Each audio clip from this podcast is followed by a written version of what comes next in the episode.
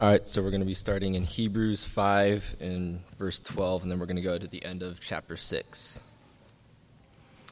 For when for that time ye ought to be teachers, ye have need for one teach you again, which be the first principles of the oracles of God, and are become such as have need of milk, and not of strong meat.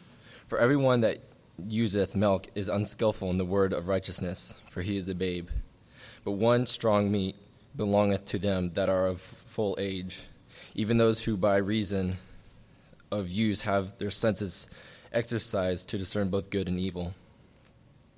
Therefore, leaving the principles of the doctrine of Christ, let us go on unto perfection, not laying again the foundation of repentance from dead works and of faith toward God. For the doctrine of the baptisms and of laying on of hands and of resurrection of the dead and of eternal judgment and this will we do if God permit.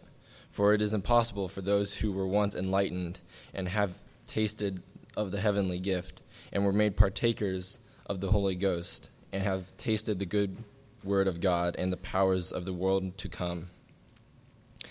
If they shall fall away, to renew them again unto repentance, seeing they have they seeing they crucify to themselves the Son of God afresh, and put him to an open shame for the earth which drinketh in the rain that cometh oft upon it, and bringeth forth herbs, meat, meat for them by whom it is dressed, receiveth blessing from God. But that which beareth thorns and briers is rejected, and is nigh unto cursing, whose end is to be burdened. But, beloved, we are persuaded better things of you, and things that accompany salvation, though we thus speak. For God is, unright, is not unrighteous to forget your work and labor of love which ye have shewed toward his name, in that ye have ministered to the saints and do minister. And we desire that every one of you do shew the name diligence to the full assurance of hope unto the end, that ye be not slothful, but followers of them who through faith and patience inherit the promises. For when God made promises to Abraham, because he could swear by no greater, he sware by himself, saying, Surely I will bless thee and multiply and multiplying I will multiply thee. And so, after he had patiently endured, he obtained the promise. For verily swear by the, by the greater, and an oath for confirmation is to them an end of all strife, wherein God, willing more abundantly to shew unto the heirs of promise the immutabil- immutability of his counsel, confirmed it by an oath, that by two immutable things in which it was impossible for God to lie, we might have a strong consolation who have fled for refuge to lay hold upon the hope which set before us, which hope we have as an anchor of the soul, both sure and steadfast, and which endureth un- into that within the veil, whither the forerunner is for us entered, even Jesus, made an high priest forever after the order of Melchizedek. You may be seated.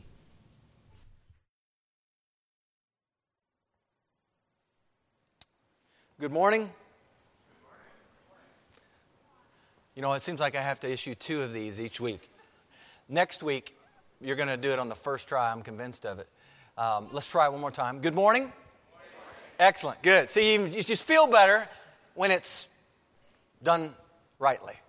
There's something about a, a hearty good morning uh, that is good for every single one of us. And uh, I hope you are glad to be in the Lord's house. Psalmist says, I was glad when they said to me, Let us go into the house of the Lord, right? And so I'm hoping this morning that's the case for you, that when you woke up this morning or when your parents woke you up this morning, that you were glad that you were going to be going into the Lord's house today. Okay? We've got some work to do this morning. Like every Sunday when we open God's Word, there's work to do. This Sunday, there's also work to be done. And I believe as we open these uh, Bibles that uh, we've been so graciously given, uh, what we're going to see today are some things that uh, we need to look very seriously at. And we need to take heed to these words in particular in Hebrews chapter 6. Uh, there's a lot here. Um, we've got a fairly short amount of time to cover what all is here. And uh, I'm going to pray for our, our, time in the Word and pray that the Lord would just give me the words that He wants me to speak this morning relative to this passage of Scripture. And then, uh, Lord willing, at the end of it all, uh, perhaps it will uh, uncover, unveil further questions, further thought, further communications amongst us all as we look at this text in this passage of Scripture. So, with that in mind, let's, let's pray, and then we will jump in. Father, we are grateful and we thank you that you are good and that you do good. We've come uh, upon what for many is a uh, hotly debated, challenging passage of Scripture. And I'm asking this morning, Father, for your grace to make known your truth from this text. I pray that you would show me what you desire uh, to teach. Pray that you would help me by your good spirit to present this truth in a way that people here understand. Father, you sent your Son uh, to die that we might live through him. He died that we might have everlasting life. And yet, Father, as we look all around us, we see and recognize that his death and burial and resurrection, all of that being said and all of that evident in your word, there's people who still continue living however they want, not led by the Spirit, but walking in the flesh. I pray, Father, that you would train us all here to understand that there's a battle going on a battle pertaining to souls. God desires that we walk with Him and trust Him all the way to the end. That's the testimony of the Scriptures. Is it your desire, God, that we do that? And we also know from the Scripture that the evil one is like that lion crouching, ready to devour men and women, young and old, those in particular who have professed to be Christians, believers. Father, I pray that you would open our eyes to see the significance of growing in the Lord, growing in His Word, growing in your ways, walking in the Spirit, walking regularly among your people. Help us to see that in Christ truly is the most secure place for us to be. Father, as we hear this morning from Hebrews 6, uh, a warning blast that sounded, I pray that it would land with clarity, with urgency, and with understanding. I pray that you would give us ears to hear and give us eyes to see what you're doing in us, what you're doing around us, what you're doing among us. Father, I pray this morning that we would recognize the danger of walking the fence when it comes to living out this faith that we see here in the scripture that we're called to. You've called us to get off the fence. We see in the scripture that it's two hands to the plow, not looking back, kind of living that's called for. And by your good grace, if there are any fence straddlers here today, are listening to this message, Pray that your word would have its intended effect on the hearts of the listener.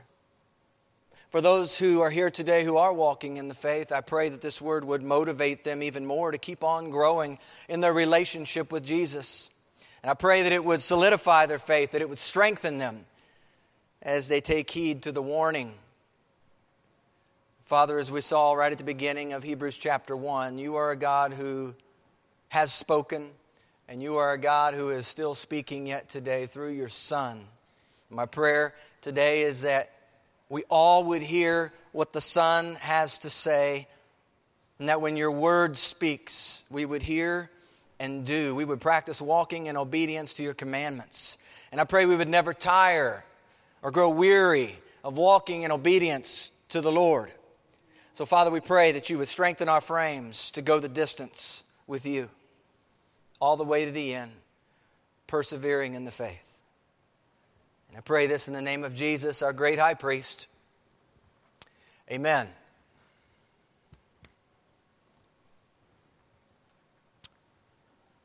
one of the great benefits of expository preaching.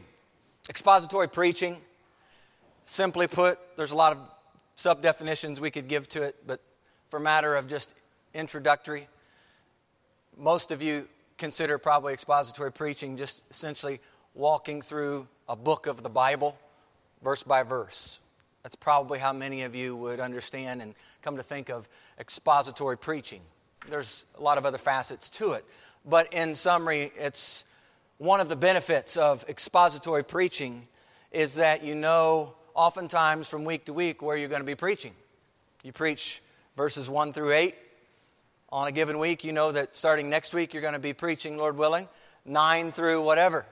And then the next week, you know, you're going to move into the next chapter and you're going to move, and there's a progression.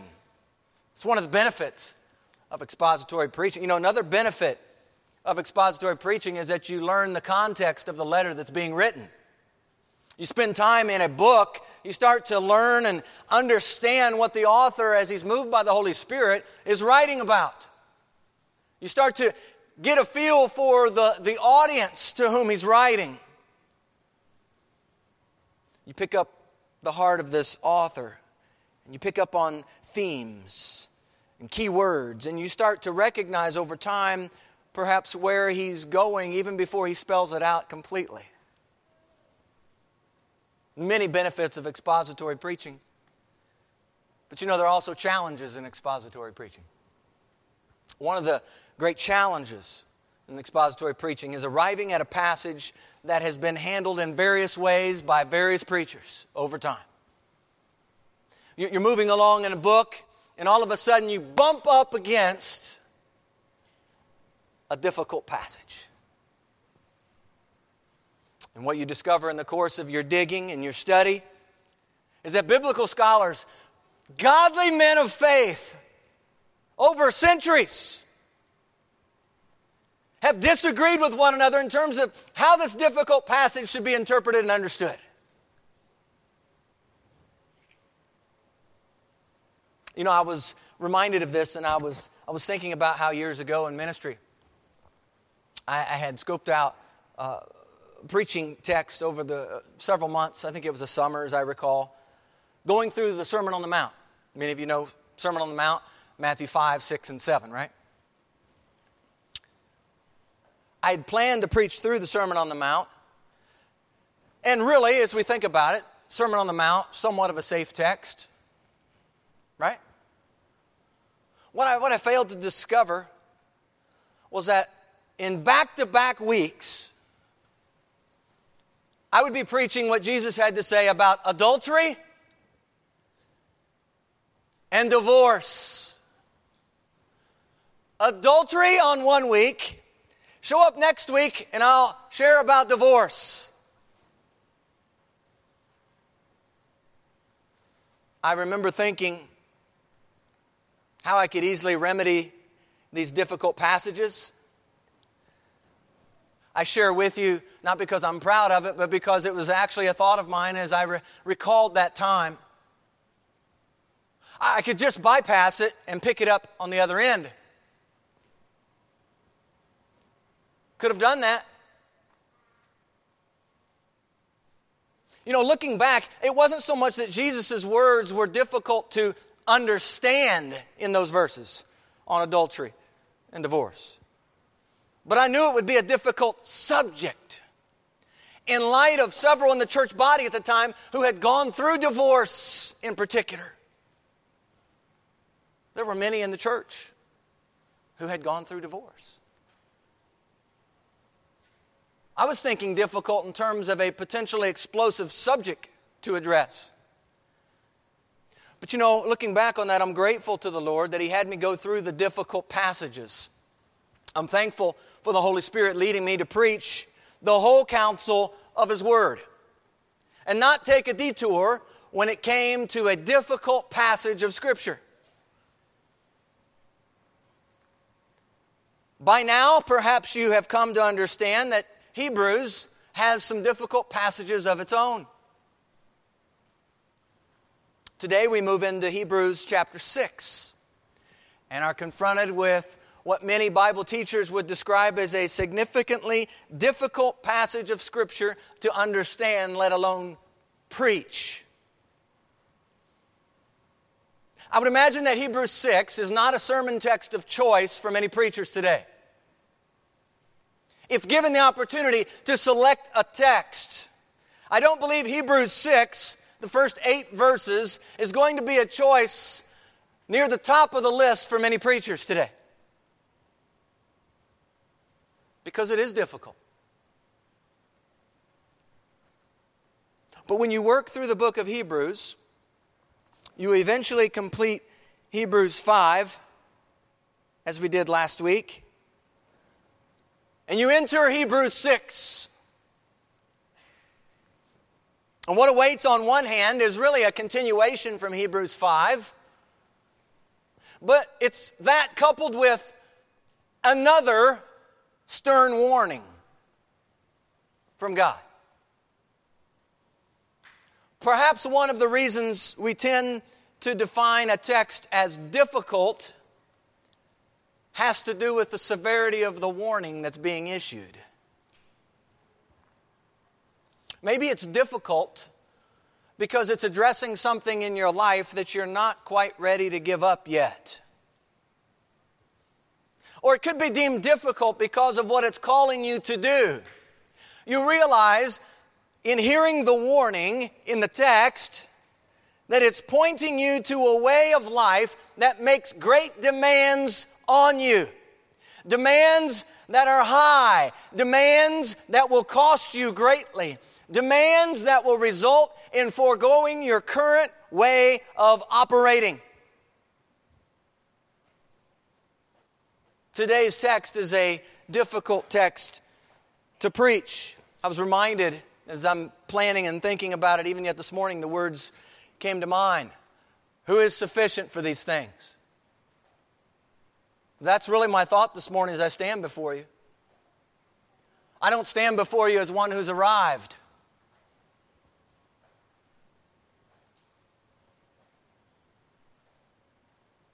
It's been difficult to preach for many preachers over the course of many years. But not only do I believe this text is difficult to preach, I believe it also may be very difficult to hear. That involves you, the listener. In these last days, the Bible says that some will not endure sound gospel teaching. But according to their own desires,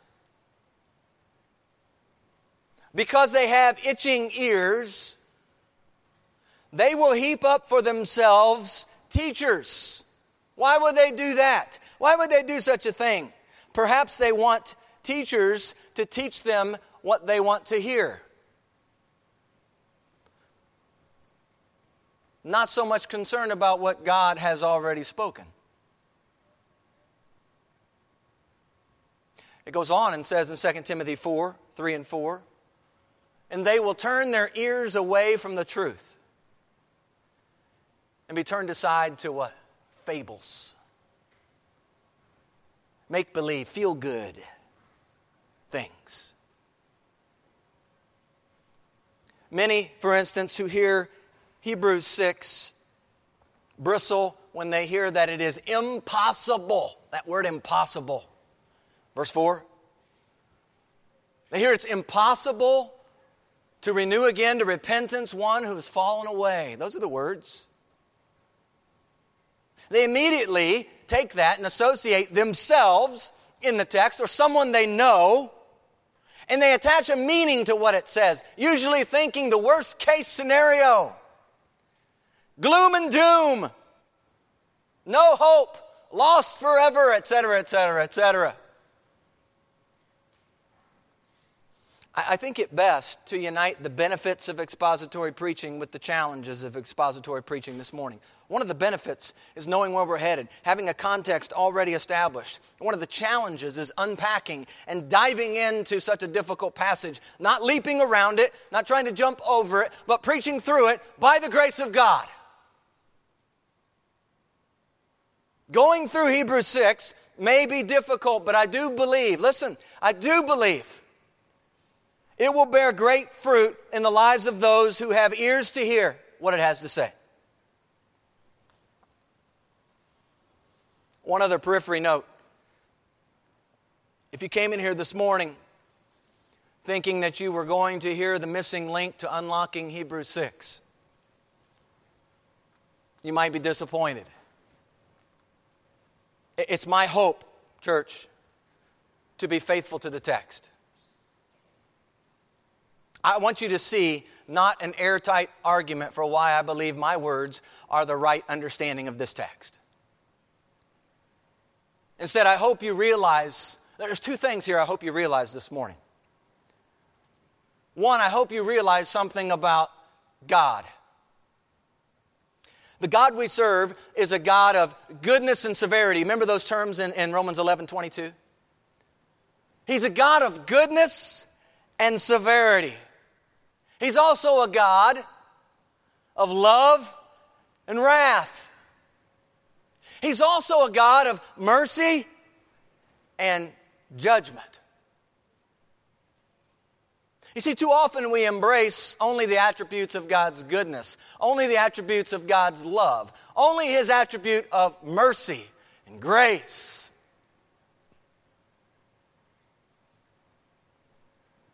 And we tend to plug our ears when it comes to hearing about God's severity, God's wrath, God's judgment.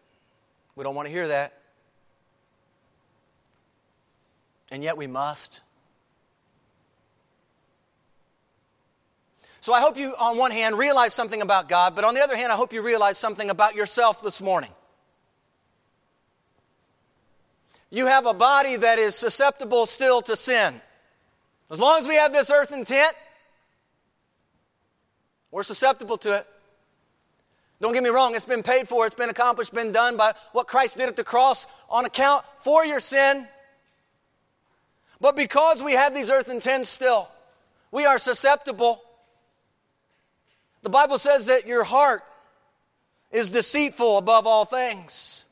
You've got a deceitful heart. And yet, God has given you the ability to make decisions. Think about this. He's given you the ability to make decisions. He has wired you with a brain that you might be inclined to think. Some of you don't like to think don't want to think. In fact, we live among a generation who doesn't really care to think about much of anything besides sitting in front of a screen. It's their way of escape, their mode of not having to think. We live in an entertainment world. I like this. It's much more difficult to actually engage our brain and think and make decisions. You see, when presented with His truths, you have at your disposal an opportunity to receive those truths. He makes Himself known that you might receive Him as God, that you might receive Jesus as the Son of God. It's His intention that all men would put their trust in Jesus, faithfully living out their days, applying their hearts, as the proverb writer says, applying their hearts to His instruction, and daily renewing their minds from the fountain of God's truth. The text for today in Hebrews 6 is a warning. It's a warning that is issued to fence straddlers in the faith, if you will. A fence straddler, you know what a fence straddler is, right? If we were to take one of these lines on the court and straddle it, you know, we're on both sides of it. And we think about what it is to be a follower of Jesus. What is it to be a believer in Jesus? This is not word speak, it means something. You know, the image I gave earlier in the prayer, but the two hands to the plow and not looking back. When we talk about following Jesus, straddling the fence is not what that picture looks like from Scripture. straddling the fence and, and taking one side of the fence being the ways of the world and the other side being the ways of the Lord. One side being disobedience, the other being obedience. One being a love for Jesus, the other being a love for the world. And, and you have straddlers.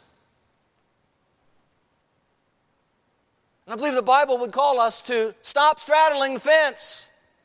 And I believe in part that's one of the warnings issued, the exhortation.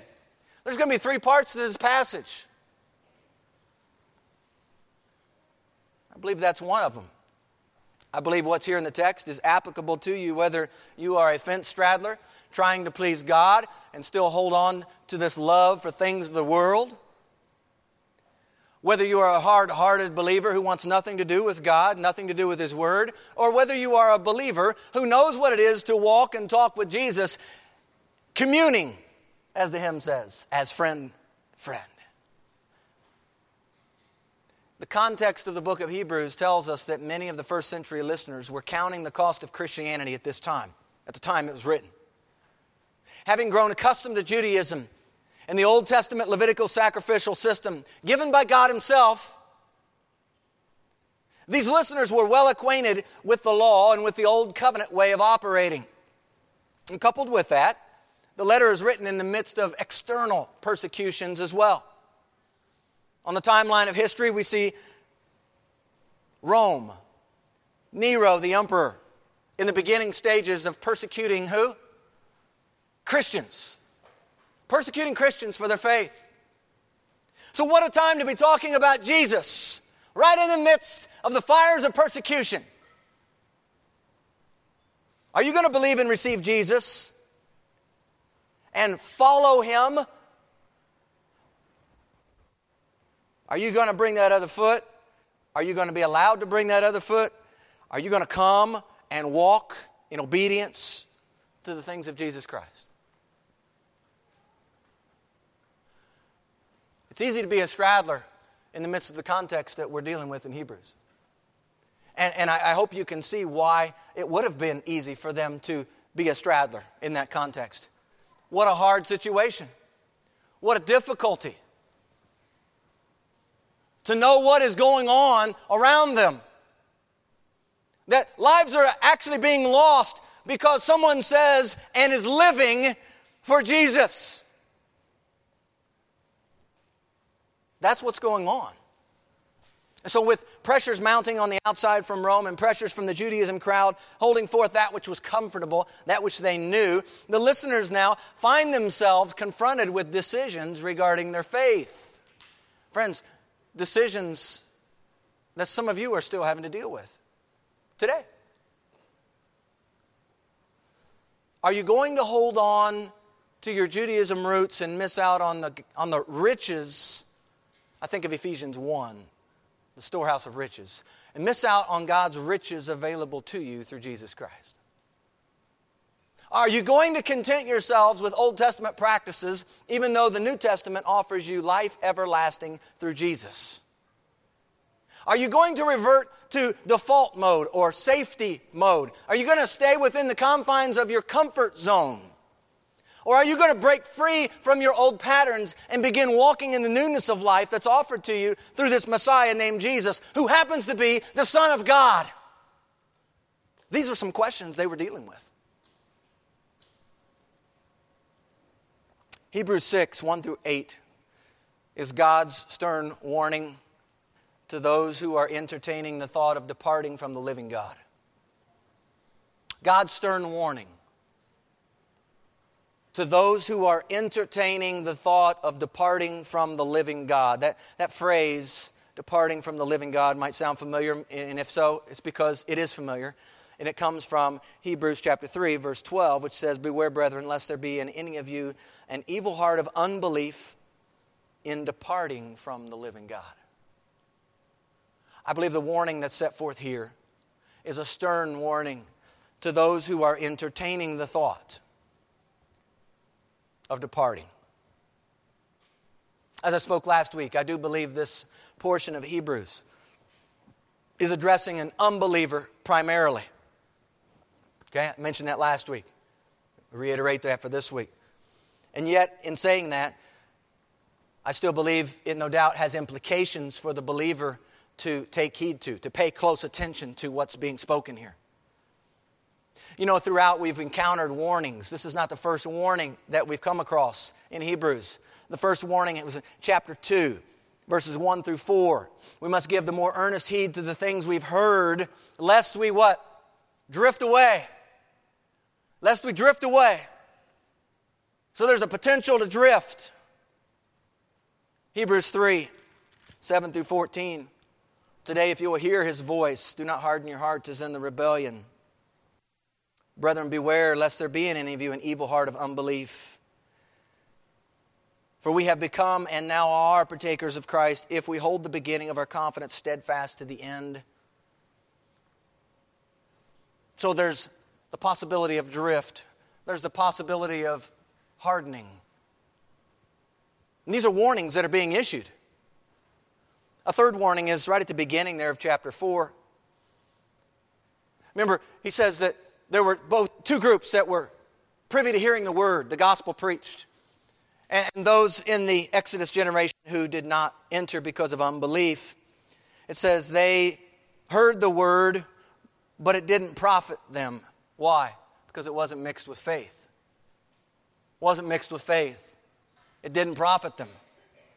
There's a sense in which the word was really somewhat meaningless to them because it didn't it wasn't mixed with faith. There wasn't belief.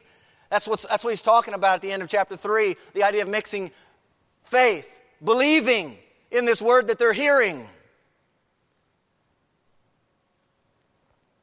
And you arrive at chapter 6. And verse 4 begins the warning it's impossible. The, the core of the phrase is it's impossible to renew them again to repentance. That's the core of the phrase. And the contributing passage that works right alongside that warning is in chapter 5, verse 11, which talks about how some have been dull of hearing. You know, the issue throughout Hebrews, and this is, this is why context is so important, church. The issue throughout Hebrews up to this point has been an inability to hear. An inability to hear. Man's inability to hear. a desire not to hear. Don't want to hear it. They've heard it, but they don't want to really hear it and embrace it. God has endeavored to show himself, and in his long suffering today, he's still showing himself. He's still revealing himself that others might come to know him and have everlasting life. Jesus says in John chapter 17, verse 3, he says, This is eternal life, that they may know you, the Father. They may know you and his Son, Jesus Christ, whom you have sent. This is eternal life, that they might know you. That's why God sent his Son. And when he sent his Son, he was essentially declaring to the world, This is who I am. The Son came to the earth for a limited period of time, and in his living, he declared exactly the exact representation, Hebrew writer says. He was the very image icon of God himself. So, you wanted to know who God was, you want to know what God was like, all you needed to do was look to the Son, and you'd be able to figure that out. That's the way God planned it. He designed it, it was part of his redemptive plan that people would be able to see that people would come to know. As John's gospel says, that people would come to believe that this Jesus is the Son of God. Think about the need for warning in your own life this morning. Oftentimes it comes as a result of something in your life that needs to be corrected. Now, I know even as I stand and speak what I just did, there's not a one of us in here that like to be corrected. None of us like to be corrected we all tend to think we're a lot better than what we really are, truth be told. We don't like correction. And yet, the Bible has been given to us one of the benefits of Scripture is that it's profitable for correction. It's profitable for rebuke and pointing out what we're doing wrong. But praise God, that's not the only thing that it's profitable for. It's profitable for correcting us, showing us the right path, if we'll have ears to hear. And perhaps that's part of the problem, isn't it? We either don't have ears to hear or we just simply don't want to hear what we know deep down is really true. It's a heart problem. The warnings in this book of Hebrews are submitted because the lives of the listeners were heading in a wrong direction. Warnings are given because the current conditions warrant a word of correction. Did you hear that? Warnings are given because the current conditions warrant a word of correction. You know, I was thinking about this and I was thinking about it in context of, of my life, and, and I think of, you know, game of basketball as an official. From time to time, I issue warnings to a coach or to a player. Why would I issue a warning? The conditions that I'm seeing are heading in a wrong direction. player who wants to referee instead of play. He needs a warning to understand his proper role in the contest that he's participating in. He's the player, I'm the referee. A, warning may be needed if the conditions in the game warrant a word of correction. My point is this while the warning in Hebrews 6 is strong, it's much needed. And listen, you don't issue warnings without there being a reason for doing so. Okay? You don't hear of a tornado warning or a thunderstorm warning just because they feel like interrupting the program. A tornado warning or a thunderstorm warning is, is saying that conditions exist and perhaps some have been sighted around you. Take heed. Now, some in this church were on the verge of drifting, neglecting so great a salvation, hardening their hearts like those of the Exodus generation. Some heard but had yet to mix the gospel truth with faith. Some were on the dull hearing side, sluggish. And some were now being told in Hebrews 6 that it is impossible to be renewed to repentance in light of where you're heading. The implication is that the listener's current conditions called for a series of warnings from the writer of Hebrews. The trajectory of where things were headed was not good. Some were treading in dangerous territory and needed to be given the warning. Some of you here this morning may be treading in dangerous territory as well. I don't want to think for a moment in a group this size that there still might not be pockets of folks treading in some dangerous water this morning. Something that you're doing, and I don't even have to define it. You know what it is, even as I'm speaking. Something you're doing, actions you're taking, behavior, ways that you're thinking, habits that are harmful. You're treading in dangerous territory. You keep doing and operating what the way that you're operating and see where that trajectory takes you. That's the whole point of the warning. It's his desire, it's God's desire as he's allowed the writer to, to write these words of warning. It's God's desire that you wouldn't get to that point, but that you would hear the warning, heed the warning, course correction.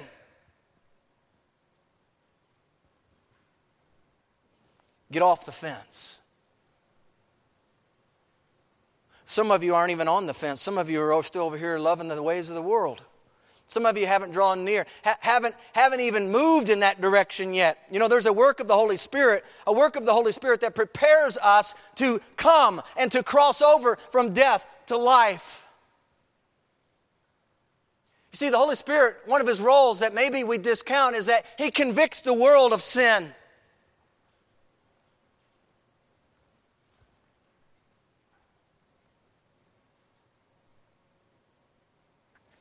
If you break this text down, it's three parts. I was going to have a fourth part. I knew time was going to be an issue, so we'll, we'll pick up the fourth part next week. The fourth part's in verse 9. We might make it the first point for next week since it's the beginning of the message next week. Verses 1, 2, and 3. It's the exhortation. Here's what you need to do. Verses 4, 5, and 6, the warning. Take heed. Verses 7 and 8 is the warning illustrated. We have an illustration, we have a picture, we have a parable. There's a lot of different terms you might attach to it. A way of helping us understand what the warning is talking about. You know, this exhortation that's given here in the text in 1, 2, and 3. We covered the first part of verse 1 last week. He's essentially saying this exhortation hey, look, you, you, you can't be carried along to maturity, to perfection. Maturity. Remember, he's talking about mature and immature last week? Growing, feeding on milk, milk only dieters, and solid food folks. Remember, we talked about that last week. He's carrying that over here. He's saying it's, you can't be carried along to maturity while you're still straddling the fence, while you're still holding on to things over here. What are the things over here in light of his audience? The Old Testament principles, the Old Testament practices, the Levitical way of doing things, the First Testament ideas. The text says, leaving, let us be carried along to maturity. Maturity and immaturity, no doubt, can be used to describe one who is a babe in Christ. Those words can definitely be used as it speaks to someone who is in Christ. Paul uses that in Corinthians chapter 3 verse 1, a babe in Christ. But I believe the Hebrew writer is using the terms here to describe one who is a believer versus one who is not a believer. It is true that one who is not a believer would be immature as we think about things of the Lord. You can't be carried along to maturity. You can't be a believer when you haven't abandoned your ties with immaturity. Old ways of doing things. I think of first thing that comes to mind is the passage in 1 John. How can one love the Father and yet still have a love for the world? How? He's, it's not possible. Can't happen. You have to break ties. Abandon is the idea of the word.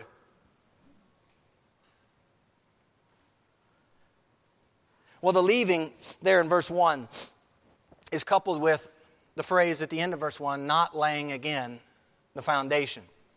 Not laying again. What, fo- what follows are six arenas that need to go in terms of Old Testament understanding.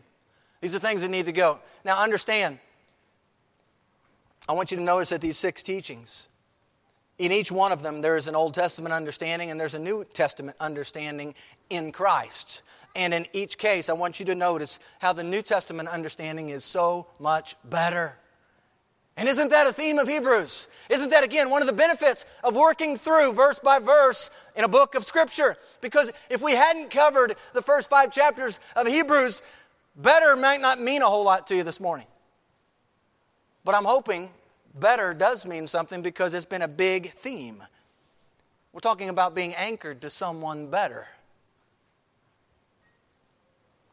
The exhortation is to leave these things, to not lay again these Old Testament foundations. Not because, listen, not because they weren't good or not because they weren't helpful, but because God has provided better things. He's provided something better, things that are intended to accompany one's salvation. That's Hebrews 6, verse 9. We'll get to that next week.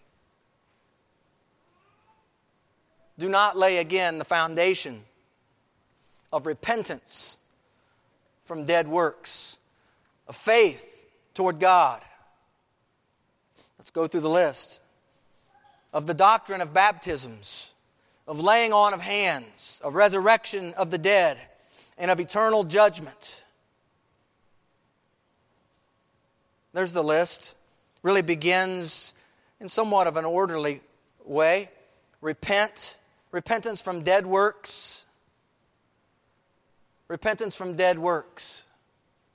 You think about these, these whole ideas of, of what used to be.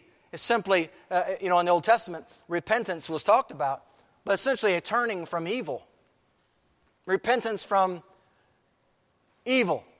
Repent. Well, it was good, but friends, it was incomplete. And repentance is always incomplete apart from, and unless there is included in that repentance, an understanding of the other side. We talk about repentance, we talk about faith, right? Repentance, faith. Repentance, to be sorry for my sin. Repentance is connected to my sin.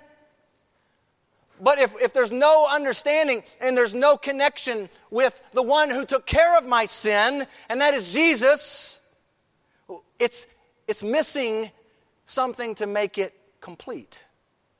And so he's talking about faith toward God, and on the surface, it sounds that sounds right, that sounds good. He's talking about not laying again this foundation of faith toward God, but we need to understand. For those folks living in the Old Testament, faith toward God, that was the way that it had been done. And yet, in the Old Testament, in the law and the prophets, was it not also in that point talking about and pointing toward the one who was going to come? And that was Jesus. So, not laying again the foundation of faith toward God, but understanding in the New Testament the faith that we exhibit is a faith toward God in the person of Jesus Christ. You see, it's good what's being talked about over here in the Old Testament. Remember, Romans chapter 7, Paul says that he's asking some rhetorical questions, and one of the things that he gets to is he's talking about the law. So, do we just ship the law out and say the law is worthless? No, he says the law is good, the law is holy. The law served a purpose for a time until what? Until the seed, capital S, was going to come. It served a purpose. It served the purpose of like a tutor. It helped us along for the purpose of bringing us to the one who was able, the one who alone would be able to cleanse us from sin. Jesus. So don't lay again, he says, this foundation of repentance from dead works. Don't lay again this foundation of faith toward God. Understand there's something greater here. He keeps moving on. Don't, don't lay again the foundation of the doctrine of baptisms. This is interesting. If we have more time, I'd dive a little further into this. But most of us, when we think of baptisms, we think of water and we think of going down and being immersed and coming back up. Most of us, right? Think of that. But in the Old Testament way of thinking through baptisms and the word itself, some of your translations might have cleansings or washings. And it's true that in every Jewish home there was this, there was basin that the family would, would wash themselves. They had rituals that included cleansing themselves. And yet we see that there's something in the Old Testament that is over here in the New Testament when we think about being baptized and what being baptized in water represents. Yeah, it's a cleansing, but it's a representation that I am uniting myself with Christ. It's signifying the fact that, that I am dying with Christ, just as Christ died at the cross, going under the water, then is the burial, and coming up out of the water is the resurrection. You see, the New Testament idea and understanding of being baptized has much greater implications than what they were holding on to in the Old Testament. Not laying again the foundations of baptisms or washings and cleansings. But he says also, don't, lay again the foundation of laying on of hands. Now, again, laying on of hands, our minds probably immediately go to New Testament ideas, New Testament concept laying on of hands. Something that happened to Paul and Barnabas before they were commissioned by the Holy Spirit in Acts 13 to go in ministry. Right? Laying on of hands is something we do to, uh, you hear, uh, ordaining uh, people to ministry. Um, laying on of hands in the book of Acts is also seen, the Holy Spirit would come. Remember? When the apostles would come and they lay hands and the Holy Spirit. Those are the images that typically come to mind. We typically don't think of the images that are Old Testament. The Old Testament laying on of hands would have been Leviticus chapter 1, Leviticus chapter 3, whereby the people would bring an animal to the priest and they were instructed. This was the way that it worked. They would lay their hands on the animal that was about to be sacrificed for their sin. Friends, the New Testament idea and way, we don't lay our hands on him, but he has laid hold of us. Has he not? And we're to press on to lay hold of that for which Christ Jesus has laid hold of us. There's the old, there's the new. There's not laying again the foundation of resurrection. And there's not a whole lot in the Old Testament. Job 19 26 gives a reference or speaks to a little bit of resurrection. But can we not say that over here on the New Testament end of things, that our New Testament understanding of resurrection is absolutely huge? Because without resurrection, our faith is futile, Paul says. If he's not been raised, we're still in our sins. You see, there's a New Testament understanding of resurrection that people over here on the other side have, they've missed this. They've missed out on this just as they've missed out on the eternal judgment piece that they're not to lay again. Eternal judgment. We see a glimpse of it in the Old Testament. Ecclesiastes 12 14 is a verse near the end of the, of the book of Ecclesiastes, right? And, and yet, we see in the New Testament loads of material, loads of passages that speak to God's judgment. I want you to see that these things that they're called to leave and abandon over here they're called to leave those things not because they weren't good, not because they were uh, evil or bad or wicked. No, they were good. These things of the law, things that God had given to Moses to put down. He had instructed Aaron to lead as high priest. These were all good things given by God, but they by themselves were insufficient. Over here in Christ, the warning is being sounded. First, there's the exhortation to drop, to abandon, to leave, so that you might go on to maturity, so that you might come to know this Jesus. And this, verse 3 this we will do if God permits. This we will do if God permits. If He allows, is another word there.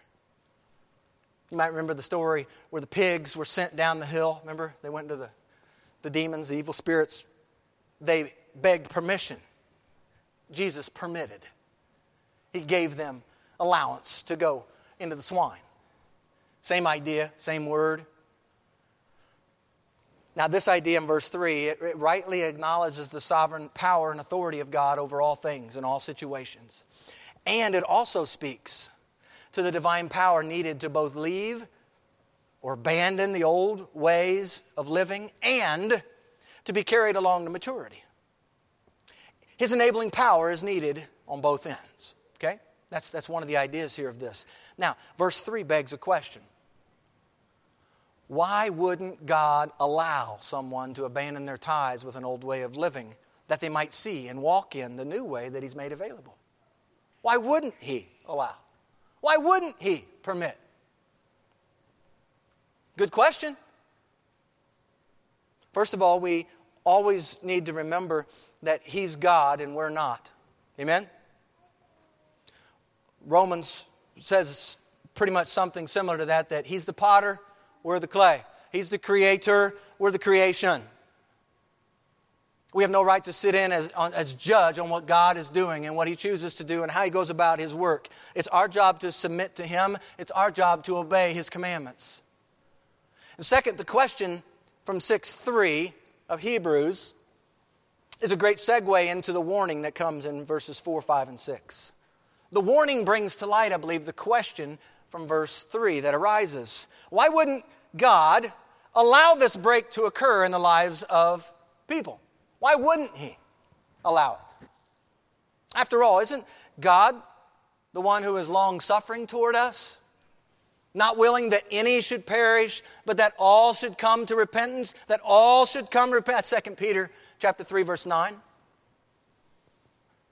Is it possible that God permits exactly what man has an appetite for?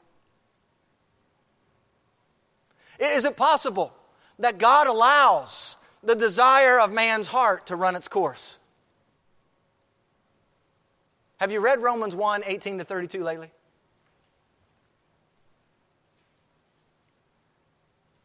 God gives man over to certain things.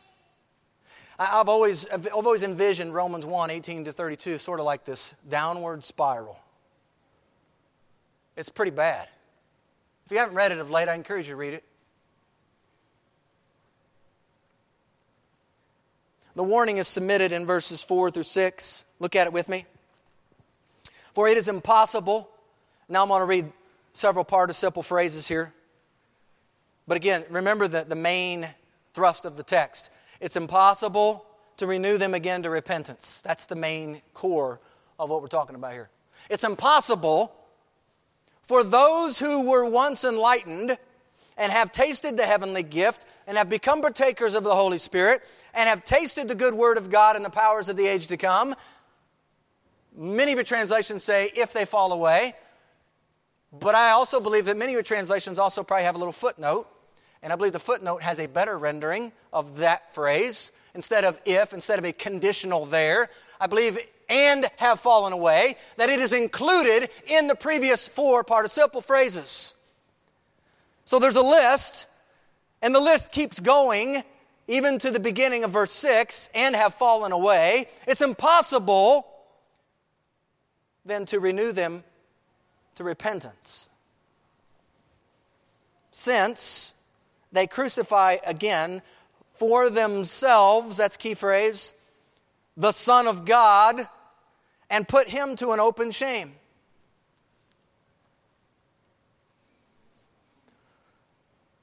Verses 4 through 6, I want you to notice, are expressed in the third person. O'Brien, in his commentary, I think, handles this very nicely, and he, and he, says that the change is significant. And I do believe and agree that this change is significant. He's been talking second person at the end of chapter 5.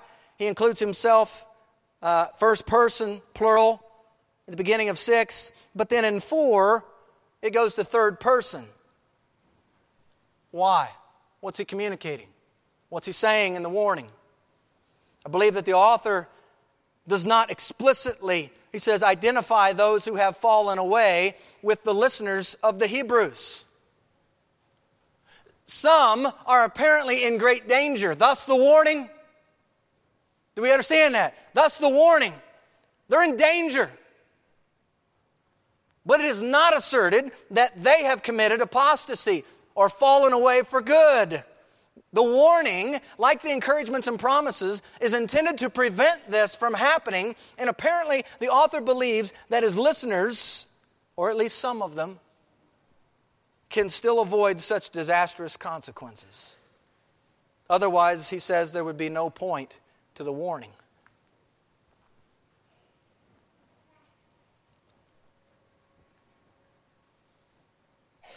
We see in verses 4, 5, and 6 that it is impossible. By the way, impossible, for the record, it's used three other times in Hebrews 6:18 where it says that it is impossible for God to lie. It's used in Hebrews 10 verse 4 where it's impossible for the blood of bulls and goats to take away sins. And it's used in Hebrews 11 verse 6 where it's impossible to please God apart from faith. There are some folks who want to make this word impossible mean something other than what it really means. You know what impossible means? It means impossible. It means it can't be done. Some people want to substitute difficult there. But think about how it would render those other three passages I just shared with you. It's difficult for God to lie. It's difficult for the blood of bulls and goats to take away sin. That doesn't fit, does it? No, it's impossible. It's impossible. So, in what manner is it impossible? And what do these clauses here in verses 4 and 5 have to do with one not being renewed again to repentance? We think about what this looks like in verse 4 the ones who have been enlightened.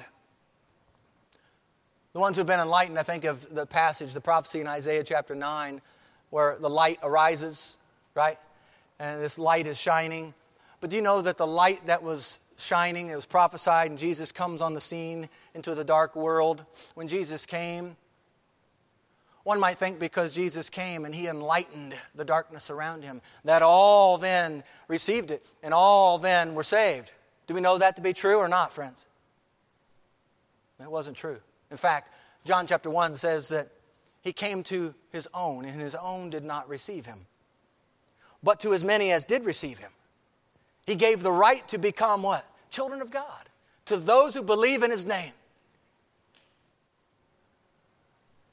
So let's not think for a moment that simply being enlightened is equivalent to. In fact, these terms that are listed, listed here in, in the warning, these terms that are listed here don't speak to one being saved at all. There's this being up against and in the context and sharing in these things of the Lord. But you and I both know that you can attend church 52 Sundays in a year and you might be lost as lost can be.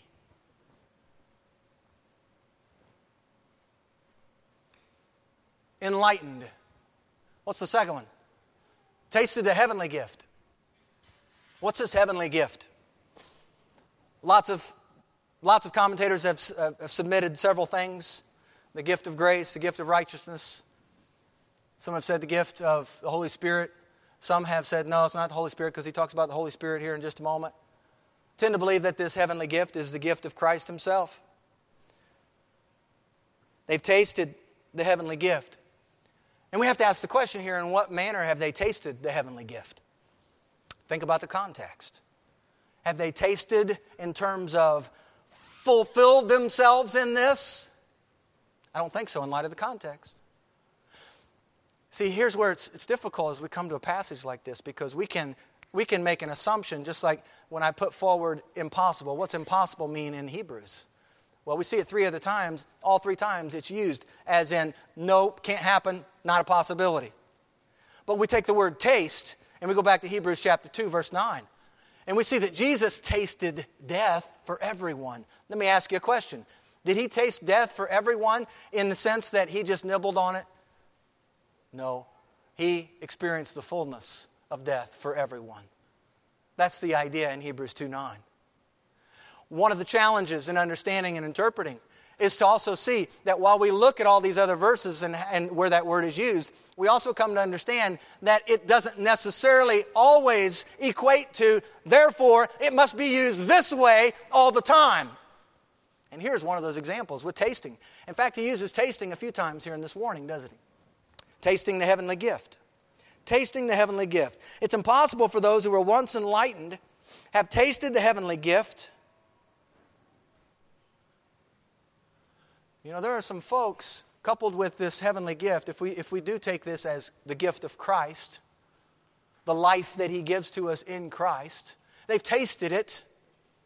In fact, it's a, in a very real sense, those who are in Christ, we began by tasting, didn't we?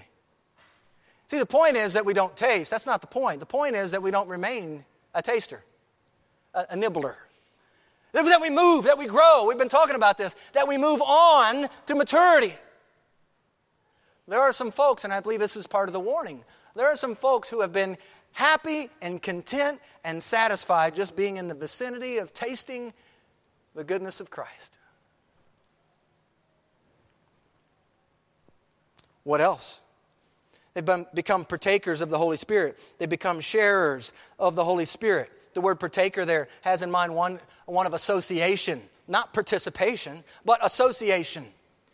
Associated with the Holy Spirit. Think about it this way if we're talking about a believer here, the wording wouldn't make a whole lot of sense because nowhere in the scripture do we see that the Holy Spirit associated with the believer that, that we are associating with him. No, the Holy Spirit abides in us. We don't associate with Him, He's in us. He abides in us forever. Keep in mind, context. These folks are periphery folks. These folks are either straddling the fence, like it both ways. They haven't made that decision yet to turn and accept and receive this truth of Christ, the Messiah, or they're all the, all the way over here and they're hard hearted toward it. And yet they're in the context. And yet they're hearing. Perhaps it's one of the reasons why time and time and time again he keeps coming back to these folks being dull of hearing. They've heard it. And yet they remain over here. What else? Have tasted, there's the word again, verse 5 tasted the good word of God. Tasted the good word, go back to our example. Go back to our example of, of coming to church every Sunday of the year. You can come every Sunday and you can hear the word. You can sit in the chair, young people, you can sit in the chair and you can hear God's word. Don't think for a moment that just being an attender and hearing the word of God nibbling on little bits and pieces here and there is sufficient for your salvation. This is a warning.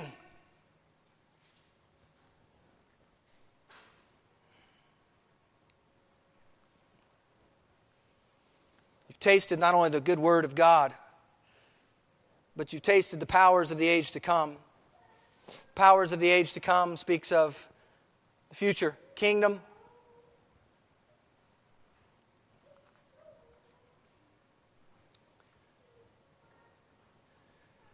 reminds me of Hebrews 2, which talks about in verse 4.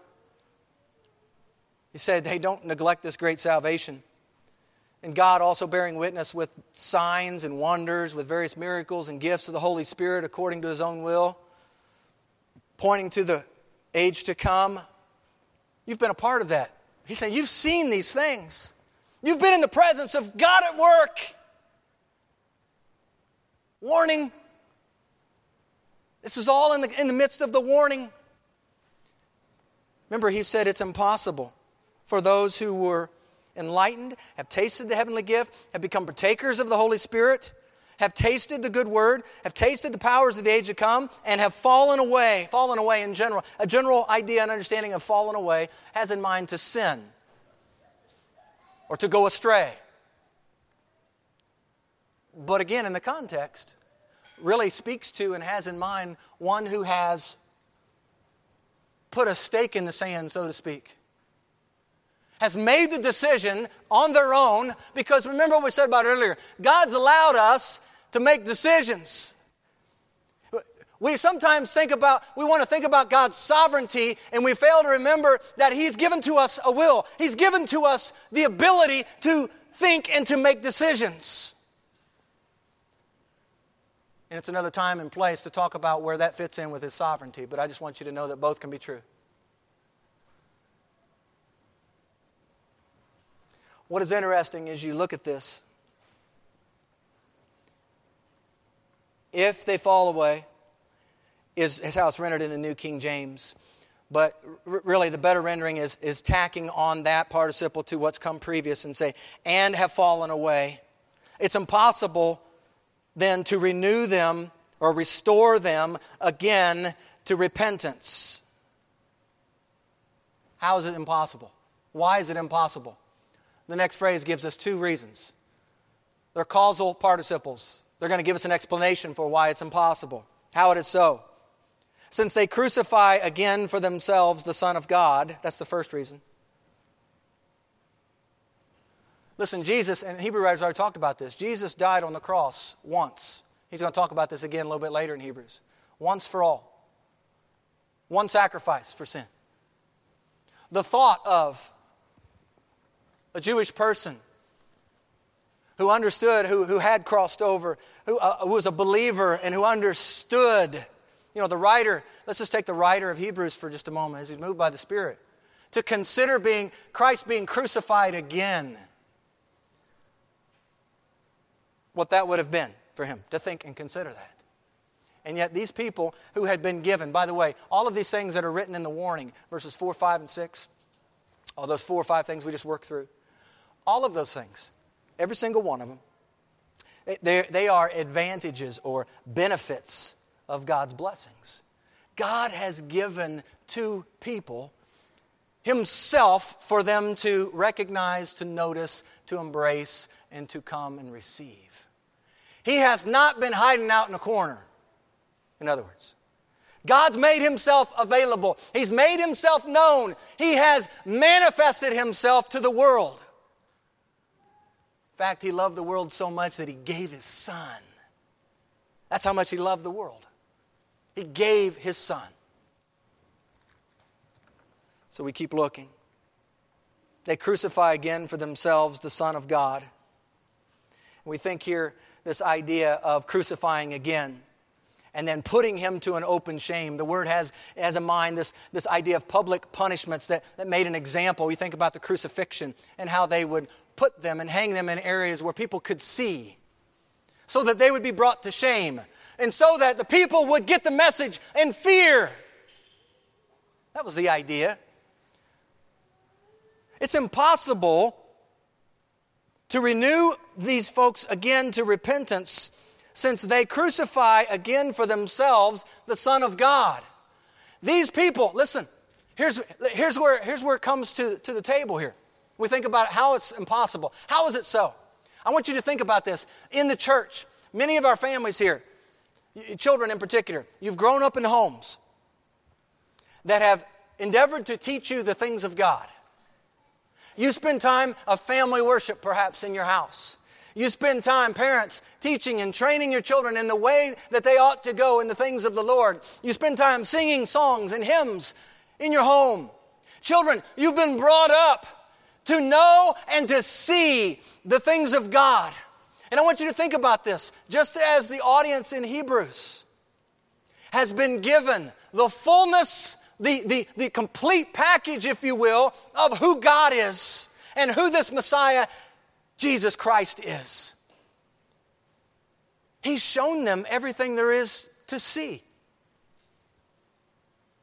Children, your parents are showing you, Lord willing, showing you and providing for you an atmosphere, an environment in which you will come to see and know all things about God.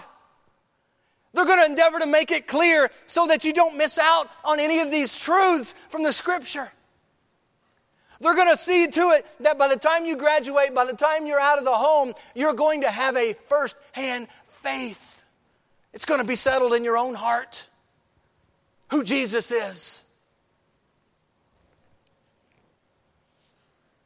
So, how can it be impossible then to renew one to repentance? Sounds harsh, doesn't it? Keep in mind, this is a, a warning, it's a stern warning stern warning about the direction. This is where it leads, this is where it's going. If you want to continue straddling the fence, if you want to keep hanging out over here, it's where it's going. He's, he's letting everybody know. And it's impossible in the sense that he's given everything there is to know. When you have refused, when you have profaned what God has offered you in Jesus Christ,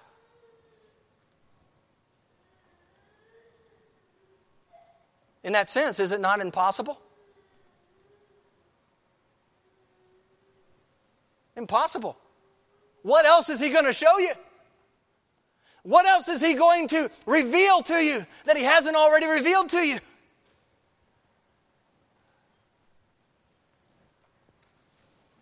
We can take that and we can couple it with some things we know to be true about God. Everyone, whoever, whoever, everyone, those terms pretty wide open terms. Whoever calls upon the name of the Lord shall be what? Saved. And we already read 2 Peter. God desires that all would come to repentance. See, the issue, friends, is not that we have this God who's just waiting to squash people. And some people think that's who this God is in Hebrews 6. I beg to differ. I don't agree with that. I believe we have an incredibly compassionate, merciful high priest, Jesus Christ, who willingly laid down his life for us that we might grab a hold of and receive and believe these truths, and that we might walk in obedience to him all of our days, all the way to the end. How can we neglect so great a salvation?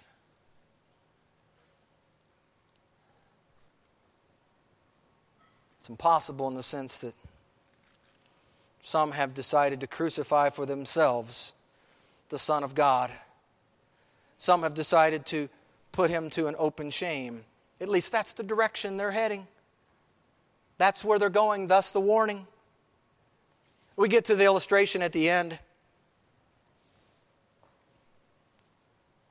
For is the connector word here. For the earth which drinks in the rain that often comes upon it and bears herbs useful for those by whom it's cultivated, receives blessing from God. But if it bears thorns and briars, it is rejected and near to being cursed, whose end is to be burned.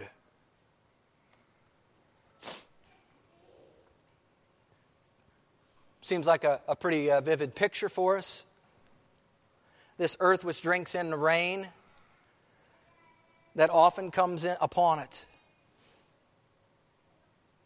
And it bears herbs that are useful by whom it's cultivated.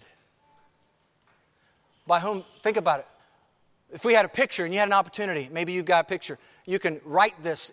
I believe it's not only an illustration or a parable of sorts, but I believe it's intended and helpful for us to even write it out. The earth, you know, the earth which soaks in the rain that comes upon it. I was thinking of what the words of Jesus elsewhere in the scripture. He talks about the rain comes and falls on the just as well as the unjust, doesn't it? This rain that comes and the earth drinks it in. The earth drinks it in.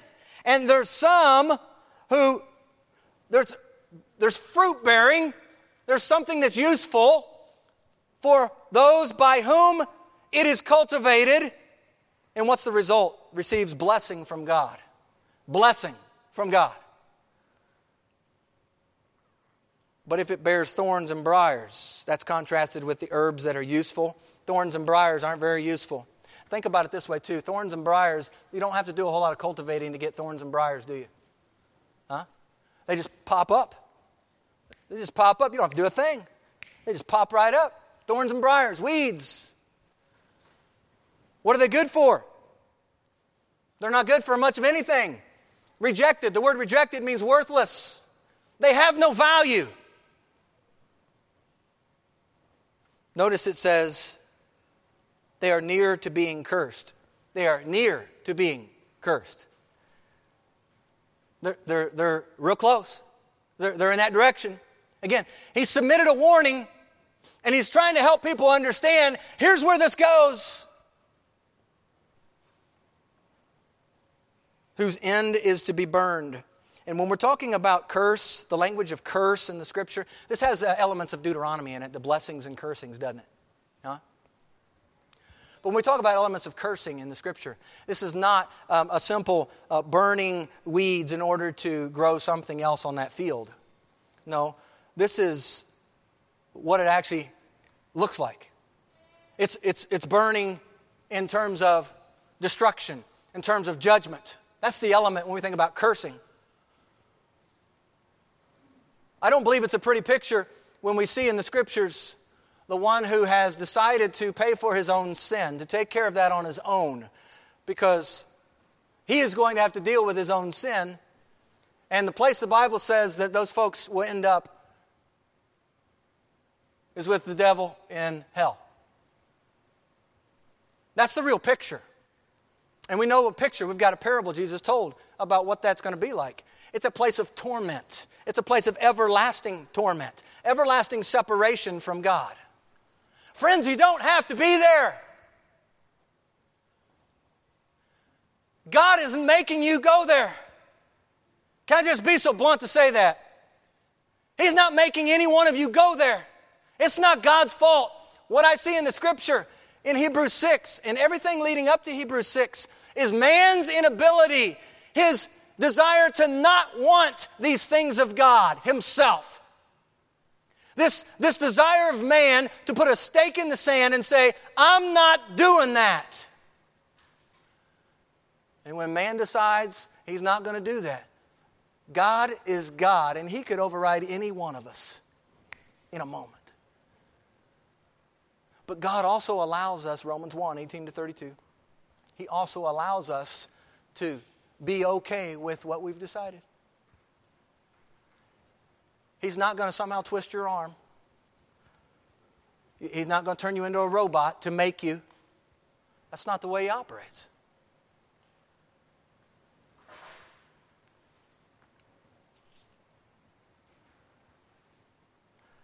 Well, I know we're out of time.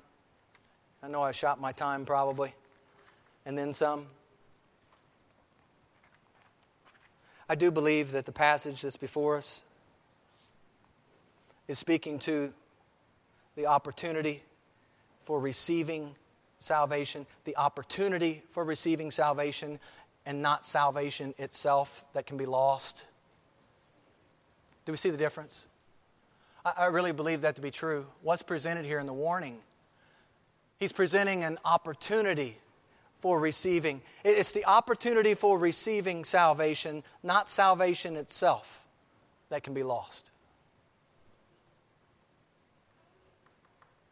There's going to come a day. And hey, let's face it, there's not a one of us in here who are guaranteed another day, right? None of us.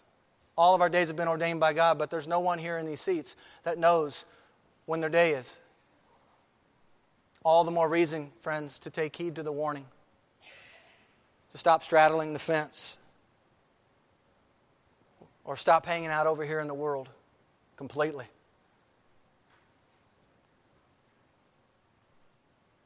God loves the world so much that He gave His Son.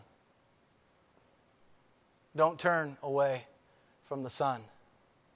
Taking the Old Testament image and illustration, you remember the day when snakes were breaking out and biting people and people were dying in the camp numbers, book, book of numbers, and, and, and the solution was to put a bronze serpent on a pole. Remember that? And what were they supposed to do with it? They're supposed to raise it up. And then what was the instruction? Look to the bronze serpent, and they would be healed. They would live. Isn't it interesting that John, as he, Jesus, as he's speaking to Nicodemus in John chapter 3, he brings to the surface that image in the book of Numbers.